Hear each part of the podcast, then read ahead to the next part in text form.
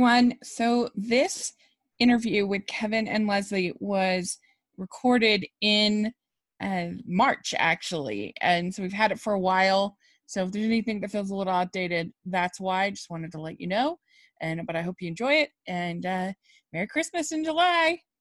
everybody, welcome to the Hallmarkies podcast. We are really excited today. We have a very special uh, interview, uh, a double interview for you today. Uh, I'm film critic Rachel Wagner, and I'm here with film director Leslie Do- Domitriotis. Is that right? I get it? Close? Almost. That sounds Almost. almost like a disease, though. Triatis. Dimitriadis, sorry, Dimitriadis. I apologize. Um, but uh, we're really excited to have you here on the podcast. And then we also have producer, uh, we have producer Kevin uh, Du- Duda. Is that right, Duda? You got it. Yeah. here. Sorry, I, we have producer Kevin Duda here, and uh, so this is something we've been talking about for quite a while. Is having you both here on the podcast, and uh, so why don't you each uh, introduce us to you and how you got into uh, becoming a director producer? Uh, starting with you, Leslie. Sure. Um, well, I, I started off as an actor, and um, then the writer strike happened in 2008. And the next skill set that I thought was my strongest was producing. So I produced for the next decade. Um, I produced documentaries and um, unscripted television. And then um, I was actually living in New York at the time. I had moved from Los Angeles to New York for work. And I had some good friends, and I, I was talking with them, and I said, Well, I love this city, but I feel like I don't know it very well. What can I do to get to know the city better? And uh, they were in the burlesque world there. And so I decided to do a documentary about New York burlesque, which then led me to do a um, feature narrative um, that's based in New York as well. And that's sort of between those two films, is how I got to learn all about um, New York and traveling around the city and meeting people and everything. And when I did that scripted narrative movie, it's called Women and Sometimes Men. When I did that, that's when I realized I loved directing. It was never my intention to be a, a, a director. Um, I hadn't really uh, thought about it, but I kept interviewing other directors, and I just wasn't finding the person for for the job. And so my husband, who is also my producing partner for our indie films, he, he, you know, wh- why don't you do it? And it was a, a really big step, but I'm so happy that I did because um, that's what launched me um, in my directing career. That's great. I love that. And you kind of stumble upon uh on on something that you didn't even expect and it ends up becoming your passion. That's great. And so Kevin, what about you? What was your journey to becoming a producer? Well, uh, first I want to say I'm so happy she stumbled on directing too because uh, uh, working her with with Leslie is like a complete joy, and I can't imagine her doing doing anything else. She is a she is a she is a nurturer of talent and of creativity. So thank you, that's Kevin. great. Um, you. you're welcome. You didn't say anything nice about me, but I guess I'll just take that one for the team. And Well, you- you haven't really told your story yet. I'm kidding. I'm totally kidding. Now you're kind of now you're kind of coming into like a conversation, a normal conversation between Leslie and I. That's right. Um, um, I actually I actually came to producing through acting as well. Um, I was a theater actor. I was I went to college as a theater actor and and worked um, as a theater actor for um, almost uh, almost 20 years on Broadway and on national tours and regional theaters. Um, and actually, strangely, very little had to, of my career or even my my training had to do with TV and film. But I I sort of came to the realization after doing um, you know uh, doing two really long, long running jobs back to back um, that the part of theater that I really liked was the creativity and the develop uh, that went into development. And so I started really focusing on that. It had been kind of a secondary element for me for a long time, and I, I I loved it so much, and I would always kind of miss it the minute. As an actor, even the minute I was out of the rehearsal room and onto the stage, I always think, "Oh gosh, I wish I was you know, kind of back in the rehearsal room and kind of focusing on what that was. And, and that sort of led me to producing and developing um, new properties for theater. And then uh, it brought me to Hallmark through the development process, which is interestingly and uh, very happily uh, very similar to the way we develop theater, the way that we uh, that we the way that we look at scripts and develop characters and story arcs and, and all that stuff. So so I kind of came to Hallmark, you know, via that um, that piece of the puzzle from theater, and I am thrilled that I did. That's so cool. I love musical theater. I love Broadway. Me too. Yeah. Oh, good. it's my favorite. I haven't been able to to go since uh uh since what was it? Um I guess it's been five years. I, I last time I was there I saw um Crazy for You was the last oh, show yeah. that I saw on of Broadway. course. Yeah. That was Yeah. amazing. Especially if you like It's dancing. That show. was a great show. Uh, but I'm dying to get there to I want to see Hadestown so bad. It looks Oh, ha- amazing. Yeah, I have not seen it, and and I have friends in it, and everyone just said everyone just raves about it, and I love. I mean, there's nothing like you know good Broadway, good musical theater. There's just Yeah. nothing like it. It's just it's just awesome. Yeah, I mean, and I there I would have zero chance of getting tickets, but uh, I would do just about anything to get to see uh, the new Music Man coming. Oh, Hugh Jackman, Sutton Foster. Hugh oh, Jackman, are I you would kidding? die. oh, I'm in. I know. I was like, I I'll would, take us all. I'll get. I'll figure a way. I'll take us all. Get to New York, like- and I'll I'll bring us I all. was like, I'll donate We're a kidney for York, that. oh my gosh, like, I would- I would legit freak out if I. Oh, it looks. I mean, it would just. How can it not be good? Come on, Music Man, Son Oh, Foster. Classic. Exactly. Hello. Exactly. Uh but yeah i love uh my my big passion uh in as a teenager was was uh Les Mis was uh Mm. just i i knew every line to uh, every song i knew i was i was obsessed with it and i went and saw it when i was uh 15 uh Mhm, and it- mhm. it lived up to the hype. I just absolutely loved it, and it's still um I've seen it four times on Broadway. Uh, Oh wow. I just love I love that show so much. I mean, it's much. got I mean, that's- it's also it's got everything. You know, it's got the love story, it's got the good guy, the bad guy, the, the drama, the the death, the life. That you know, it's great. It's great. It's exactly what musical theater you know should be, and also really was in the '80s too. A big you know Mhm. those big sweeping operatic musicals. yeah, but even it does like even the bad guy is a very complex character because he's trying to do what's Yeah. right in his eyes. Yeah. He's he's doing he's you know enforcing the law. He's in his eyes he's Yeah. doing what's right, and uh, and uh, and Jean Valjean is the criminal, and Yeah. uh, so I I I love I love it, and uh, I love the music and everything, and I feel like that's the best kind of storytelling too. Mhm. I mean, at least the stuff that um that I gravitate towards Yeah. As a storyteller is when there aren't clear cut boundaries to who's good and who's bad. You know, something that more closely resembles life Okay. to me seems uh mm, you know much more engaging yeah for for for an audience. right Well, and also for lack of a for lack of a you know you know more more reasoning uh, than I that that's kind of a perfect example. But I also think that there, it's also because we're all good, bad, and indifferent, like at different times in our lives, right? We all have like kind of the we've all played the villain, we've all played the hero, we've all played the kind of person who's in Yeah. between. So it's kind of nice to see, like like Leslie said, these complex char- characters because we as humans are so complex, and there's no real definition of of any of us, you know. I think if you're gonna have the sort of more stock characters of the hero and villain, I think you need to be sort of bombastic in a certain way. You know, like it needs to be sort of funny. It needs to be sort of over the top. I think that's why the like the Marvel films are able to get away with that uh, because uh, because they have because of the charisma of the actors playing the Mm. heroes and uh, because usually their scripts kind of clip along and have a you know something like a Guardians of the Galaxy has kind of a humor to it that I think makes makes that work.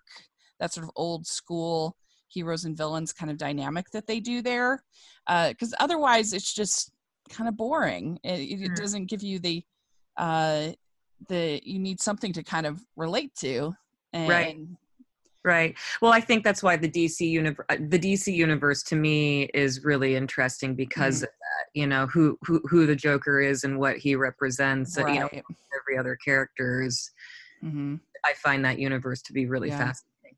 yeah and it's as it was off track for at least for me for a while and now it's coming Mm. back which Yeah. is nice to see Yeah. but, um, but yeah what do you think about particularly with hallmark that they are why they kind of have captured the zeitgeist of the the moment you know that they become such a phenomenon uh that that people are sort of attracted to these simple romantic stories and they find them so appealing what do you think kevin Well, I mean, I think, you know, I, I think, and this is probably echoing something that's been said on your podcast before, but I, I'll, I'll just echo it and say that I think entertainment you can count on is a very, um, it, it has become a little bit of as we explore new territory in in in uh, in film and TV, you know, having something that that we all can count on and know is going to be there for us, kind of a, sa- a safety blanket of entertainment, um, Mhm. is is is really kind of what people are, are are looking for right now, especially kind of with with the world the way it is, and it, it's nice to be able to. I think I think Hallmark has hit um, the need for that kind of entertainment at the at the time that the world came around to needing that kind of entertainment. I think it's a Mhm. perfect meet in the middle. Um, and you know, the simple stories, it's it's it, it they're they're simple and they're complex. You know, there's there's simplicity in the in the um, in the in the relationships, but there's complexity when you kind of look further into those relationships in a lot of these stories. So Mhm. I think that's what what keeps people is um, is is the complexity, but what what gets them in is the simplicity of you know girl meets boy, girl falls in love with boy, girl something happens and you know it may not it may not work out and and then by the end it it it does work out or it seemingly looks like it's going to be at least a hopeful ending you know to the story Well, yeah, and really, they're they've been embracing uh, tropes that Hollywood kind of forgot about. Uh, that uh, and and I, I felt like for a long time that Hollywood has just stopped making movies for women for a, for a long time. That uh, uh, that uh, that everything is made for like between like 17 to 24 year old boys. And you rarely have that movie that that really connects with uh, with with women, and not that all women have like the same things necessarily, but just uh, something that's w- made for because even a lot of the romantic comedies that were made for a while had sort of a I, f- I feel like kind of a masculine energy to them about them. There was a sort of a a, a crudeness to them, uh, sort of the Judd Apatow kind of, of world, um, which I'm you know that has its place, but people just stopped making uh, films that were appealing to a lot of women. And i think that that's something that hallmark has really tapped into well. Yeah what do you think leslie? Yeah. So it's funny um, when I talk to um, when I talk to my students, sort of about the um, state of storytelling. I kind of take it back to, you know, in in 2008 when the economy collapsed and people were really scared. Um, they couldn't see the future. Um, you know what what occurred was um, scripted storytelling wasn't holding anybody's attention anymore right? So um you know pr- producers were saying what can we do to get these people who are living in their really really high stakes life to be able to have something to escape to? Yeah. And somebody said ooh i know what we'll do. We're going to put a bunch of people on an island and watch them survive. Right? And so in came uh, the survivor quality of unscripted television right right and I believe that something similar has happened with our hearts and with love. That um, that there's a lot of unease in our world, um, and there, to me, the the highest energy and the highest vibration that we can access is love, and um, I believe that Hallmark uh, is creating content with that at, at the apex of it and and certainly the type of content uh, content that i'm interested in creating with hallmark mm-hmm. is that most elevated feeling of love which i believe we achieved with two turtle doves definitely mm-hmm. and um and i believe that that's why hallmark is where it is now is because people know that when they go to the hallmark channel they're going to get to experience love. Right. Yeah i mean and really we had no romantic comedies hardly at all uh, from hollywood for a long time. I mean that was was so refreshing about crazy rich asians was that was like oh in the theater yes! Mm-hmm. uh, a, a, romantic comedy because there weren't even bad ones. There just were none. You'd be lucky if you had one or two a year, and and for years. And uh, so it you know it, it's it was I think people were just like there was a void, and and uh, and you know so a lot of people were really down on romantic comedies, but I think that that there's a value in in seeing love and and all those tropes are comforting and and fun and and bring a lot of comedy and and chemistry and and I think it's a valuable genre. I do, obviously. It is, and it's yeah. actually um, very uh, deceiving how hard it is to make a good romantic comedy. Yeah, for um, sure. And which I believe a lot of directors, you know, um, that end up being able to do one, um, that they really, really learn because there is such a tendency for it to go corny or to not have good performances. Um, mm-hmm.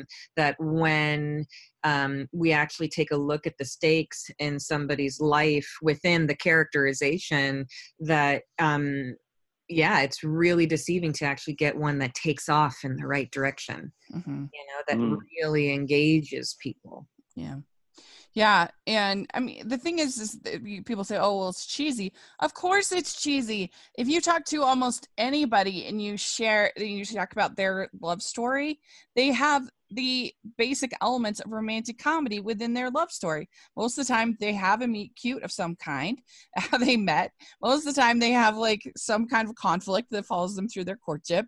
Then they get like romance is just cheesy. That's the way it is, but it's part of life well i've got to say rachel i i i think that it can be cheesy to those on on the outside of it and there are certainly cheesy moments to yeah. it for sure i will say i do feel like it's my duty as a female storyteller just because like you said you know the male perspective has been really key in storytelling yeah. certainly as far as i've been around right like I, mm-hmm. we grew up through a lot of um, male eye storytelling or male voice storytelling and we're really you know coming into some more female voiced storytelling where there is an opportunity you know, for it to look a number of different ways now, for romantic comedies to look and feel a number of different ways now.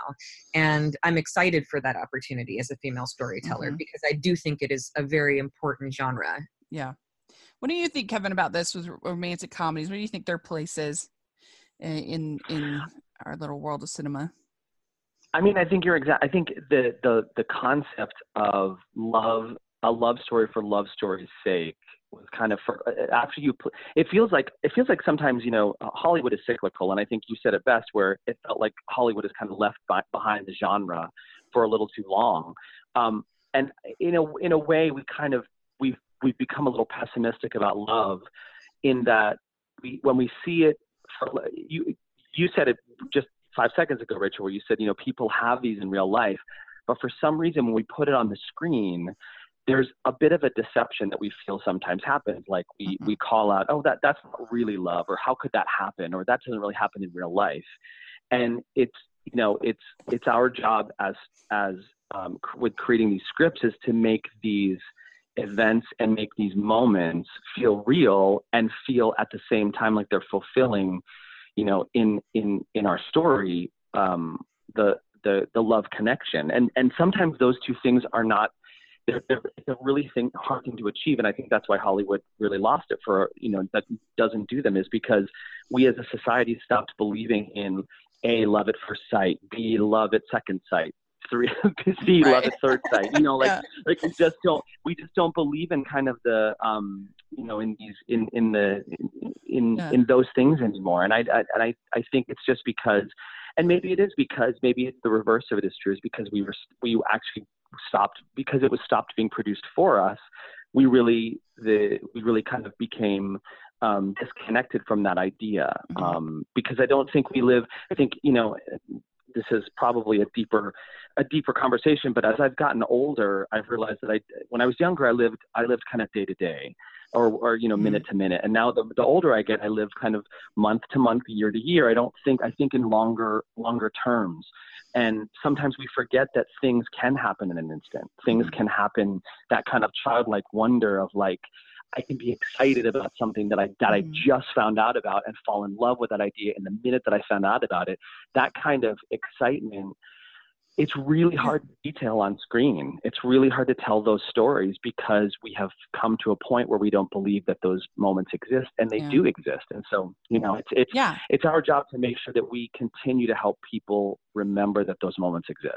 And I think Yeah, that's and so- that's what Hallmark has locked in. That's yeah, that's exactly right. And so they they take there's this cynical kind of part of our culture that was really embraced and heralded kind of as as the culture for so long. And then Hallmark comes along and says, "We're going to do the opposite of that.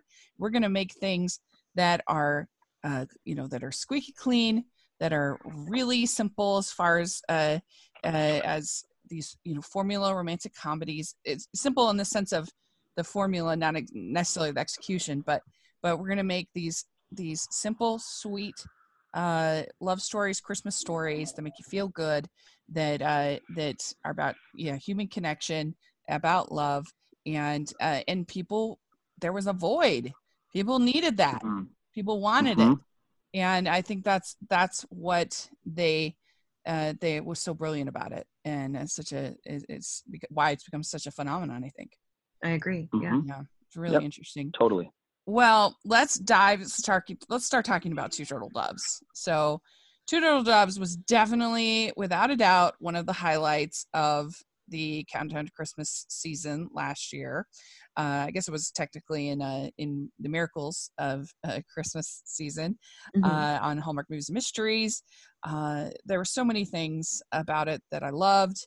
Uh, and but first, I just wanted to find out from you guys what what how did this project all come to be? Because you had Nikki and Michael, and then writer Sarah Montana, who had all worked together previously that same year.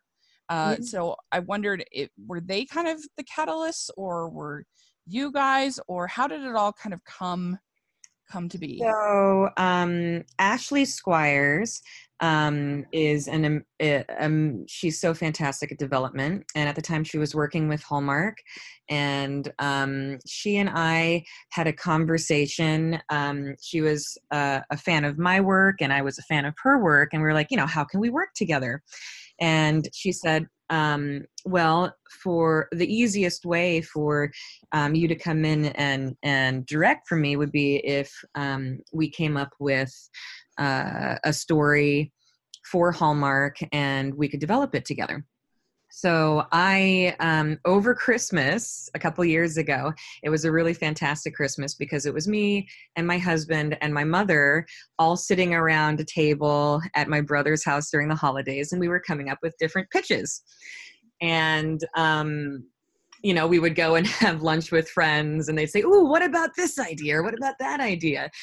And uh, and one of my husband's good friends said, "What about something with like a, a missing ornament or something?" And we're like, "Ooh, that sounds that's intriguing." Mhm. and so we kind of we were tossing that idea around and um and so we brought these um you know different ideas to ashley at hallmark and she really loved the idea of the missing ornament the two turtle doves ornament and so um we developed with her and um and uh, her associate Brett, who, who's also a fantastic um, executive at Hallmark, and we came up with the story for Two Turtle Doves, which then she brought on Sarah Montana Mhm. to um, to help with the story and write the the script for it. And Sarah Montana, as you know from Love to the Rescue, is just a tremendously amazing writer and adds so much insight to things. Um, and so that's how Two Turtle Doves um, came to be. Because Ashley, who who was also responsible um, for uh, uh, uh, Love to the Rescue, and Nikki DeLoach and Michael Rady, they had already done that, which I happened to be at the time on set watching Stephen R. Monroe direct that one, which was uh, really fantastic to get to do. Um, because it was already sort of a unit that um, that uh, had done a movie previously. Uh, actually, was like, you know, what do you what do you think about uh, you know these two leads for Two Turtle Doves? And I said, well, they've got such amazing chemistry that sounds fantastic um, and uh, and so that's sort of the inception for for the cast for that is sort of bringing them back because Michaela, also the daughter, was in um, uh, Love to the Rescue as well, and then we got the massive gift. Ashley said to me, "I met a creative producer who's brilliant from New York." he's working on this other movie I was doing. The two of you would hit it off in a second, and and uh, he's like, I don't know if he's available. He's very busy and he's doing a ton of stuff. And so we kept our fingers crossed. And then I got to meet Kevin Duda. Yeah. completely, I mean, Kevin, this is your moment, buddy. Yeah, yes. Yeah. This is the lead. I just realized. I just realized this is my this is my payback moment, and I, I I'm just gonna, I'm gonna I'm gonna stay silent and let you keep talking because I love it.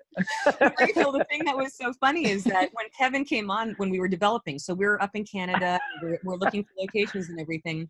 Everybody thought that we were friends from college the moment we met, and I only knew him as long as everybody else. Oh my gosh! Yeah, so it we the the set between Nikki DeLoach, Michael Rady, Kevin Duda, and myself, our amazing AD Liz Fair, and our cinematographer Paul Suderman. Um, it was sort of like a like a whirlwind of really positive attitudes, mm. creativity, and it, every single day i was excited to go to set not just to create a beautiful mm. story but to get to spend time with these people yeah. i mean i i feel like that must have been a very uh like not only eh, not only uh eh, positive set but very like in very enriching because all of those people seem like very thoughtful to big me. Time. Got, oh, like I time. I felt like after I interviewed Sarah, I felt like I was a better person, a better human for having talked to her. She was so wonderful and moving and and powerful and and then really I felt the same way about Nikki. She was so oh, yeah um, Nikki's the force of nature. Yeah, she was. Mm-hmm. She she was one of those people who started kind of interviewing me halfway through the interview, and was like, "How did that make you feel?" And I'm like, "Oh yeah," and so we're talking. and I really, I, it was she was so great, and I, I I feel like that it must have been a very special group to have all gathered together. I mean, we couldn't have asked for our our a better leading woman than Nikki DeLoach. She she is just she's an absolute light yeah in the world and what she's interested in doing is completely in alignment with what i love doing and what i know kevin loves doing which is creating and up leveling storytelling wherever we mm-hmm. are and she really she's on set for the right reasons i mean she yep. storyteller Absolutely. at heart she's she's interested in going on the journey and and so is michael rady uh-huh. they they were both fantastic actors to work with. They wanted to to go on the journey and they wanted to have those experiential moments of discovery. Mm-hmm. And as a director, I can't ask for anything more than yeah. that. You know, so, there's nothing worse than going on set and working with an actor who's like, "Yeah, this is what I rehearsed and this is the only place I want to go." you know? Yeah. Well, and Kevin, a lot of people don't really understand what it is a producer does. So, can you tell us a little bit of kind of at least I know it can change from project to project, what what exactly was your sort of role in making all of this happen? I got coffee for Leslie and Nikki and Michaela. I was in. Let me tell you, I was I was in awe on that set. I was I I mean I I, I think I think I'm not the only person that felt this way. I, I have two thoughts, but about that set. Um, I felt like I was running to keep up in the best way. Like I felt like everyone was everyone was kind of like the bar was set constantly high on creating not just not just a qual not just a movie of quality that had you know that had that had the right um, recipe to make it, it wasn't product or it wasn't a product oriented set it was a journey oriented set everybody everybody showed up the net that every single day in order to to figure out what the road was going to be that day no one had preconceived notions everyone mm-hmm. kind of worked in tandem in, and the other thing i'll say about the set was I mean, you you're you're you probably know this, Rachel, obviously from talking to so many people that have worked on Hallmark. But you know, we get we get 14 days to, to produce movies, yeah. or 15 days That's... within you know within a, a, honestly 15 to 16 days. It felt like we had, and, and Leslie, you might you might be like, I was, you know, I don't feel this way, but I felt like we had all the time in the world. It felt like it felt like we had long, luxurious moments of mm-hmm. of creating of crafting those scenes and watching Leslie work with everybody and the actors work with each other and really just be careful and and take their time and make sure we were telling the right story. It was just really a joy to, to do that. So those those are the two things I'll say about being on set. Mm-hmm. Um, my my job is basically, um, I to to me in the in the Hallmark world, I'm I'm an extension of the Hallmark executives. I'm an extension of the mm-hmm. brand. Um, so it's my job to to kind of oversee and, and be no one told me that until afterwards. I just want to say that. No one laying down the law. it's probably a good thing they didn't, or else I wouldn't have gotten the coffee. Um, but um, the the that my job is is basically to look over everything that has any kind of um, uh, soft creative element to it. So costumes, casting, scenic, art direction, script, um, acting choices, acting styles. I am kind of the, the, the point person that bounces between Leslie as director, um, uh, Ashley at the time, who was the producer from Hallmark, um, the DP, making sure kind of everyone is kind of working in the same plane. I think is the best way to, mm-hmm. to put it. Mm-hmm. Um, uh, and then you know supporting leslie um, if she has an idea and she says you know it would be great if we did this and kind of going to the production company and working with that idea and saying you know you know can we make this work and that's kind of my job as an extension of of the brand of hallmark to make sure that everybody is um, kind of uh, you know playing in the same world and that world matches what um, what we've set out to create mm-hmm. yeah that's great. Yeah, I one of the things that uh, that really hit home for me about the film uh, was just I actually lost both my grandmas last year, and so mm-hmm. the the whole idea of kind of of I think there's a special relationship between uh, between a granddaughter and a grandma, and absolutely, yeah, and I think that what was interesting is that I felt like Nikki's character was almost disappointed in her in herself and in her in her career in a way that that that it wasn't more helpful in overcoming the grief because here she's mm. giving all this advice to everyone else on how to deal with yeah. grief and yet it really wasn't she was still struggling so much and and uh you know i i can remember even the the first time that I lost somebody close to me was my grandpa way back in 2000. And I, I remember thinking, wow, this is so much harder mm. than I mm. thought it was going to be. I mean, you obviously don't think it's going to yes. be a cakewalk, but wow, this was so much harder. And I, I, I, I thought that was an interesting dynamic for her character.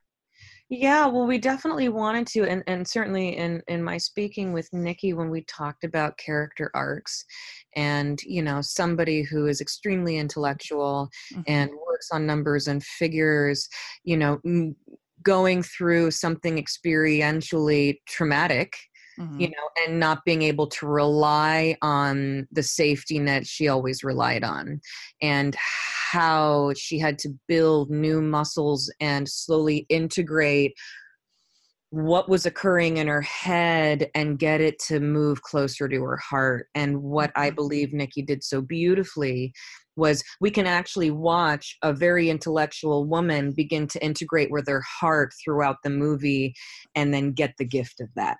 Yeah, Mm. yeah, I liked that too. And I also I liked the whole sort of dynamic for Michael's character where he's trying to honor the past and honor his wife by continuing all of these traditions Mhm. that were important to her but yet he's also not really wanting to be sad about it and Mhm. so he uh he's it's it's kind of an interesting thing but he doesn't want to start the new traditions. It's like finding that balance between like you got to function as a human uh and you've got Mm. to move forward but you also have to remember the past and and and honor that.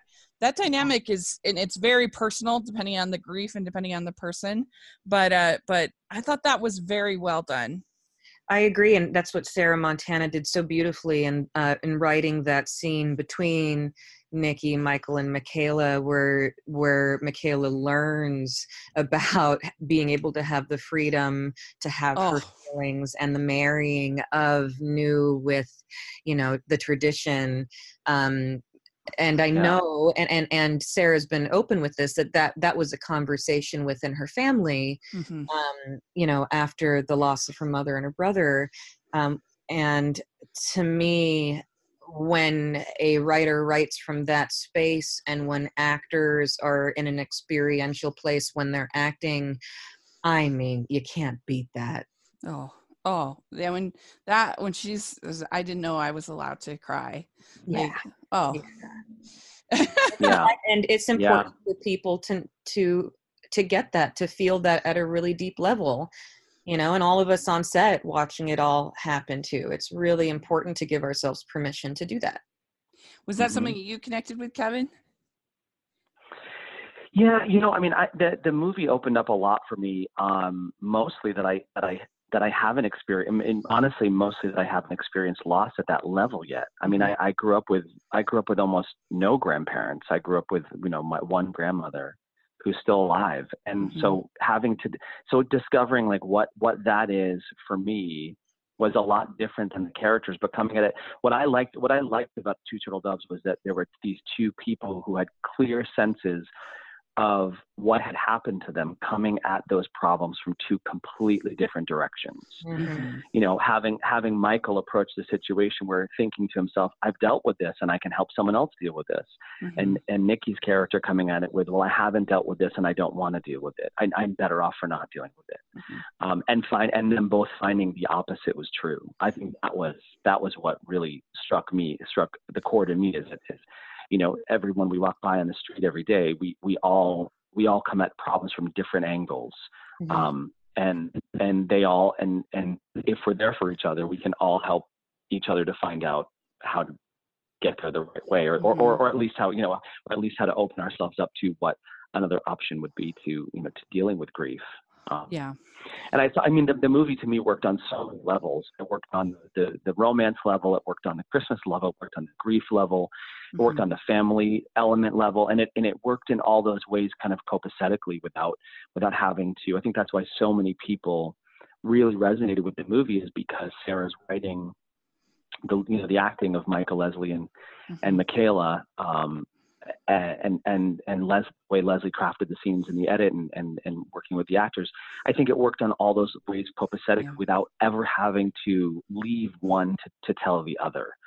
Um, we were able to kind of tell all those stories at the same time, which Yeah. was really lovely. it was emotionally true without feeling too manipulative i don't think uh, that it, it Mhm. felt like a a, a true uh, experience and i think there were two tropes that you guys did maybe the best i've ever seen i the i, i'm i complain sometime about the hallmark near kiss that's i like to call Oh, it where uh where because it usually feels so false. Yeah. They're getting so close, and there'll be like a little sound or a phone rings or something like that.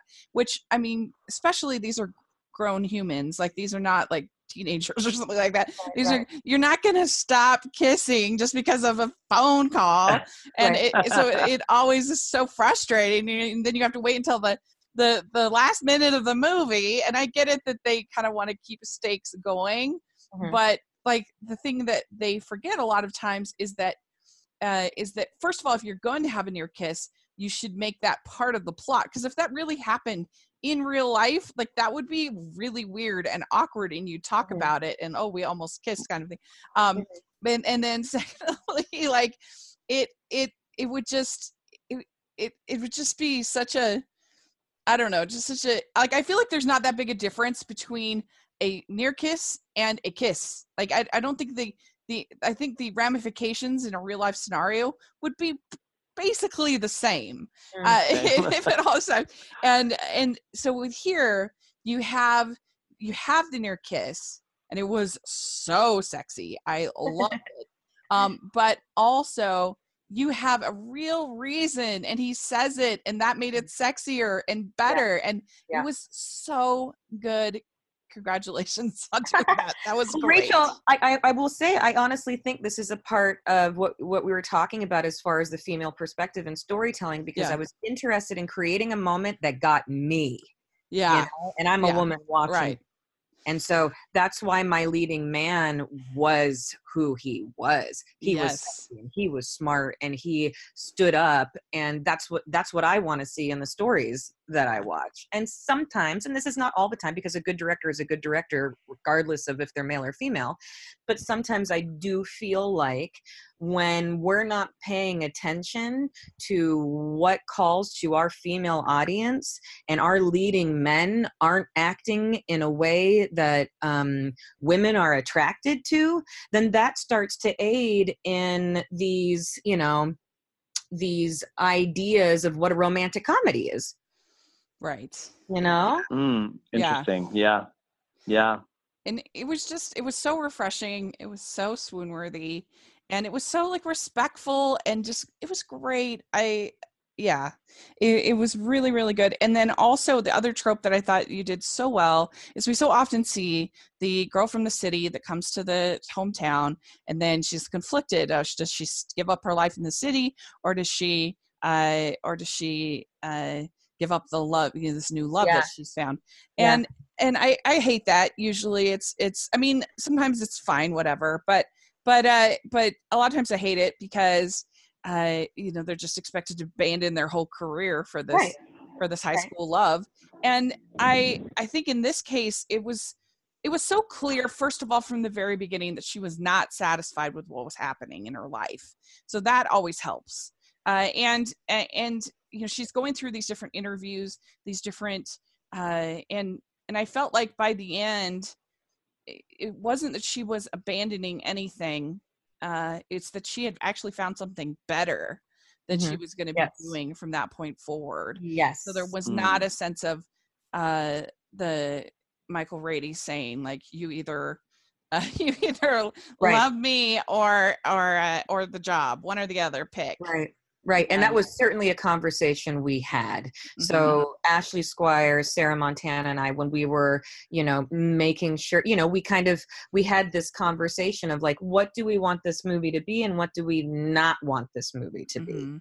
Right? And um, that was one of the story points that all of us agreed. uh, Not interested in a woman sacrificing her career and her life for love. We can have all of it, and in fact, can't she upgrade it to something that more calls to her? Mhm.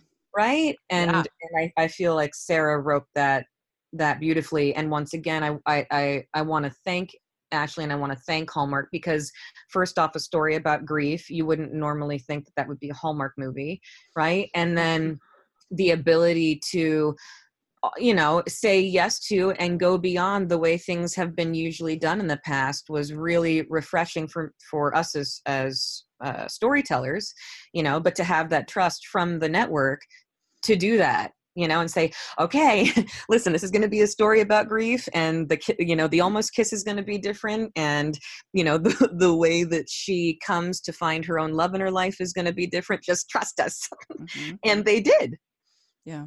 Yeah. I mean, it's not that the the movie is not the most Christmassy of movies for for Hallmark. Uh, it, I feel like it is one that you could do any time of the year. The story, uh, but Mm. ha- so was that a concern of yours of trying to put as much Christmas into the story as you could?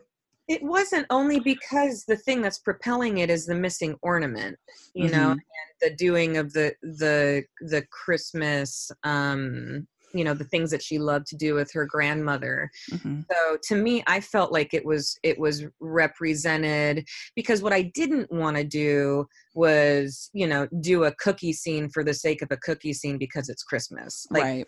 something she needed to have done with her grandmother and so for me story is always going to to win over hmm other other aspects of of filmmaking. Hmm and i had kevin who was he when he oh gosh it was so funny. So we had this we had this thing where there was this one nutcracker who followed us from set to set and our our art department was amazing uh, uh Yeah. Gordon, uh, wilding is just he is beyond brilliant and we're so thankful that we got the chance to work with him. I him would, by the way, love to talk to somebody. I've had no luck. Uh, I would love to talk to somebody in the art in the art oh, department. the he is production. brilliant he's so brilliant. He's the best. Oh, um, He's the best. that Yeah. uh, his set decks um you know there were there were quite a few nutcrackers in different scenes and there was this one nutcracker who followed us around from set to set always seemed to be staring at the camera and uh Always.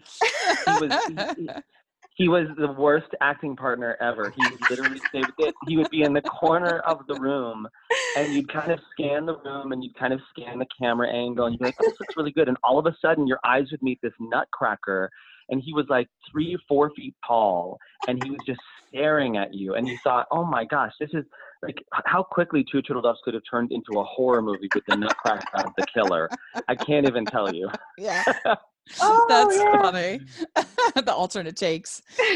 The alternate take. all that to say that So, Kevin's eye was so uh, important i- in in that world and in having it look and have the aesthetic of that sort of heightened reality, you know, Mhm. that beauty reality. Yeah, Um, I was really thankful for.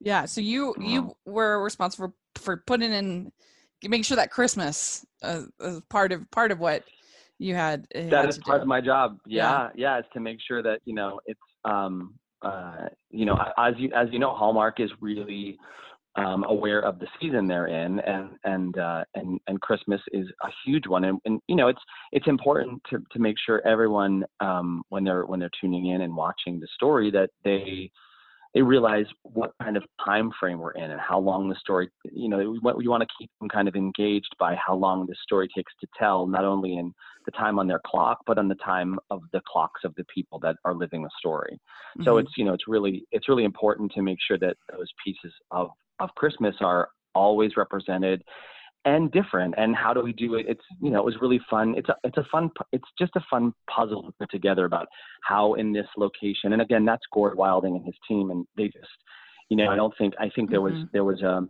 uh, uh, something we found out on on set i don't remember this leslie but that they had that they still had not actually repeated a christmas tree and, and That's the, right. the uh, in in the actual art department they had they had were able to create however many movies they've done and however many christmas trees they've used Wow! they still have not repeated a Christmas tree design. So they really kind of work on that. And I love that. And that's, I mean, that to me means, you know, that to me means someone's really paying attention. Yep. Um, Yeah. And so, and so that's what I mean about kind of running to keep up is the minute I heard that, I was like, all right, I'm, I am going to be on that. I'm going to be on, I'm going to be, I'm going to pay attention and I'm going to, you know, that's going to be one of my, one of my, um, you know, and, and it's all fun. It really is all fun, especially when you're working with people who, um, who jump, you know, when you say, "Oh, there's a there's something out of place," and we get in, and, and maybe that's why it felt like we had the lu- so, so much luxurious time. I know it probably didn't feel that way. I'm probably re- remembering it differently. It probably felt like we were, you know, running running against the clock. But um, you know, it was it was when you when you have a team like that, it's just it's just in, it, an impeccable team. Yeah. So So we like to end our interviews with some fun, silly questions, and I'm going to give you guys the holiday edition of our fun, silly questions. Yes. ooh, Since it's a. Christmas movie that we're talking about. Uh, so, uh, what is your favorite holiday drink? Oh, eggnog for me. No. hmm I also like prosecco. Okay.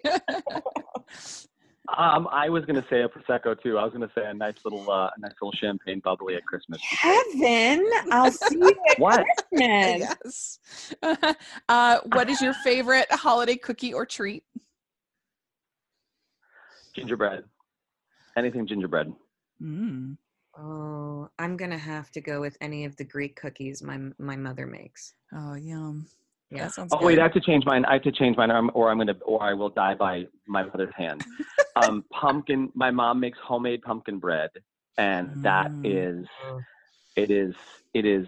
uh, Fro- it, it immediately goes in the freezer at Christmas, so it can last the whole year. I Yeah. just say that.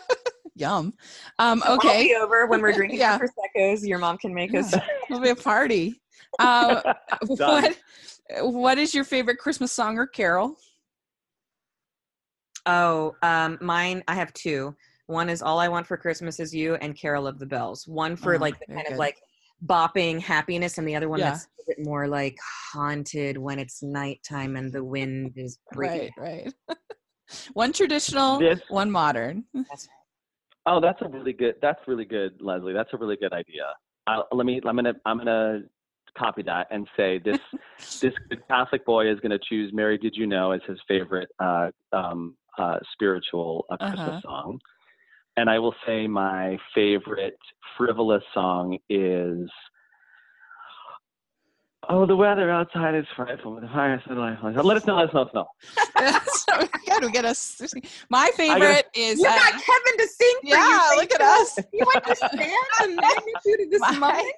My favorite is uh, "Have Yourself a Merry Little Christmas" for this uh, secular Mm. carol. My favorite spiritual one is uh, "What Child Is This?" My favorite. Oh, I love Oh, yeah. that Those one. I sing that one to my daughter when I nurse her, Oh, whether it's Christmas Yeah. or not. right. uh, well, you can just do green sleeves because it's the same. The traditional folk True. folk Yeah. song green Right. sleeves is is what child is this? So there you Mm. go. But um, but anyway, uh, so what is your favorite classic Christmas movie? Classic Christmas movie. Well, you can define it however you want, but uh, but uh, you know, I've got two. all right, good. It's the Gemini in me. I've always got two. Um, uh, m- more traditional. I'm gonna go with um, "It's a Wonderful Life," and then a little bit more current. Love Actually. Very good. Very good. Oh, that's wrong. a good one. I'm gonna I'm gonna just be honest and say National Lampoon's Christmas Vacation. yeah. I love that one too. That's a movie that makes me think of my grandma because she would watch it and she would laugh so hard to the point of of uh, she couldn't even breathe. You're like you're Oh, really getting concerned. She would so laugh so hard. funny. I mean, especially when uh when she starts saying this the the um Pledge of Allegiance prayer. That's Mm. that's one of my favorite. Parts. Oh, hilarious. Grace. They want you to say grace. Great. Oh, good. Uh, but I have a lot of favorites, and every time I answer the question, I I answer it differently. I feel like I do. I love almost any version of Christmas Carol. I'm a sucker for that. Uh, Mhm. But I don't know. Mm. One of my favorites is I, I do love Christmas in Connecticut. It's one of the first Christmas rom coms to ever exist, and it's so funny. Um, but uh, also, I I I uh, really love a Charlie Brown Christmas. That's, Oh yeah. oh yeah. yeah, so it's good. It's so you know what's also really great and i don't i mean it, it is a movie and i watch it every year but it's not like a i mean it is a christmas movie but Uh-huh. um, the, the the live action Baryshnikov's nutcracker that was filmed like decades upon decades ago Mhm, that's also a really really special one that i'm excited to share with my daughter this year mhm. Yeah. You don't get three, Leslie. You only got you barely got the two. Just- Uh, all right. Well, what is your favorite holiday tradition to do? I like. To, I, I'm. I'm. I'm going to just go old school and say that whatever I'm decorating. Sometimes we put up a. Tr- sometimes it depends on my schedule if I'm if I'm actually at home for long enough. But I love putting up the tree and decorating the tree. But I also will also extend that and say that whatever I'm decorating, whether it's putting ivy around a mirror or the stockings up on the bookshelf or whatever. I just love that because I because I'm usually back home. I'm usually it throws me back home to my family when we we would just have you know the the local radio station would be playing Mm-hmm. Christmas carols on repeat and it just was you know a touchstone. Yeah. I'm right there with you, Kevin. I'm definitely decorating, and I mean, my mother does holidays, and she has boxes upon boxes of decorations. Whether it's Halloween, Thanksgiving, I mean, you name it. Um, but Christmas, boy, does she go all out! And so, decorating with my family as well as riding in the car and looking at Mm. other people's Christmas lights. So at night, Mm. all get in our PJs and go in the car and um, you know go around the neighborhood and see what each house does for their lights, and I really love that too. It's yeah. That's great. Okay. Uh, so which do you prefer, Scrooge or the Grinch? Scrooge. Oh my gosh, um, Scrooge, Uh, okay. Clear lights or colored? Clear. colored. All right. Would you rather be in a snowball fight or build a snowman? Oh, Snowball fight. yeah, agree. Uh, would we'll you? And- get in and a I- snowball and I fight. will- I will- color of lights, Kevin. I will also add that if I'm in a snowball fight, I want to be on Leslie's team. always, we're always on the Yes. same team. Uh, would you say that you are a good gift wrapper or not? no, I'm terrible. I would say yes, but it depends because it, everything looks beautiful. But I've been told I might overuse the tape. So beautiful gifts, hard to unwrap. Hard to unwrap. Well, hey, it just extends the pleasure That's of right. the that's right. experience. Uh, okay, last question. Do you have an ugly Christmas sweater? And, and You the, what's your believe it. ugliest Christmas You sweater? better believe it. Mine is a unicorn that has Oh, all of no. these like crazy uh, colors coming from her, and she's got like jewel jewel eyes and everything. She's fantastic. Unicorn is is, is she going to be uh, replace uh, Rudolph? I don't know. It's just, it's the crazy, it was the craziest Christmas sweater. It just, she That's just has no place being on there, and it's perfect. That's great. I I- I don't have one, but I will do one better and say that I do have a photo shoot with a lot of ugly Christmas sweaters in the wardrobe room from the cartel offices up in Winnipeg where we shoot the movies. Uh, oh my where we, gosh! where we yeah. shot Two Turtle Doves. I, try, on one break I went in to visit costumes and tried on about six of them, and so I have a really good photo shoot Oh with my all gosh. ugly Christmas That would be so fun. I feel like we need Oh. to see that.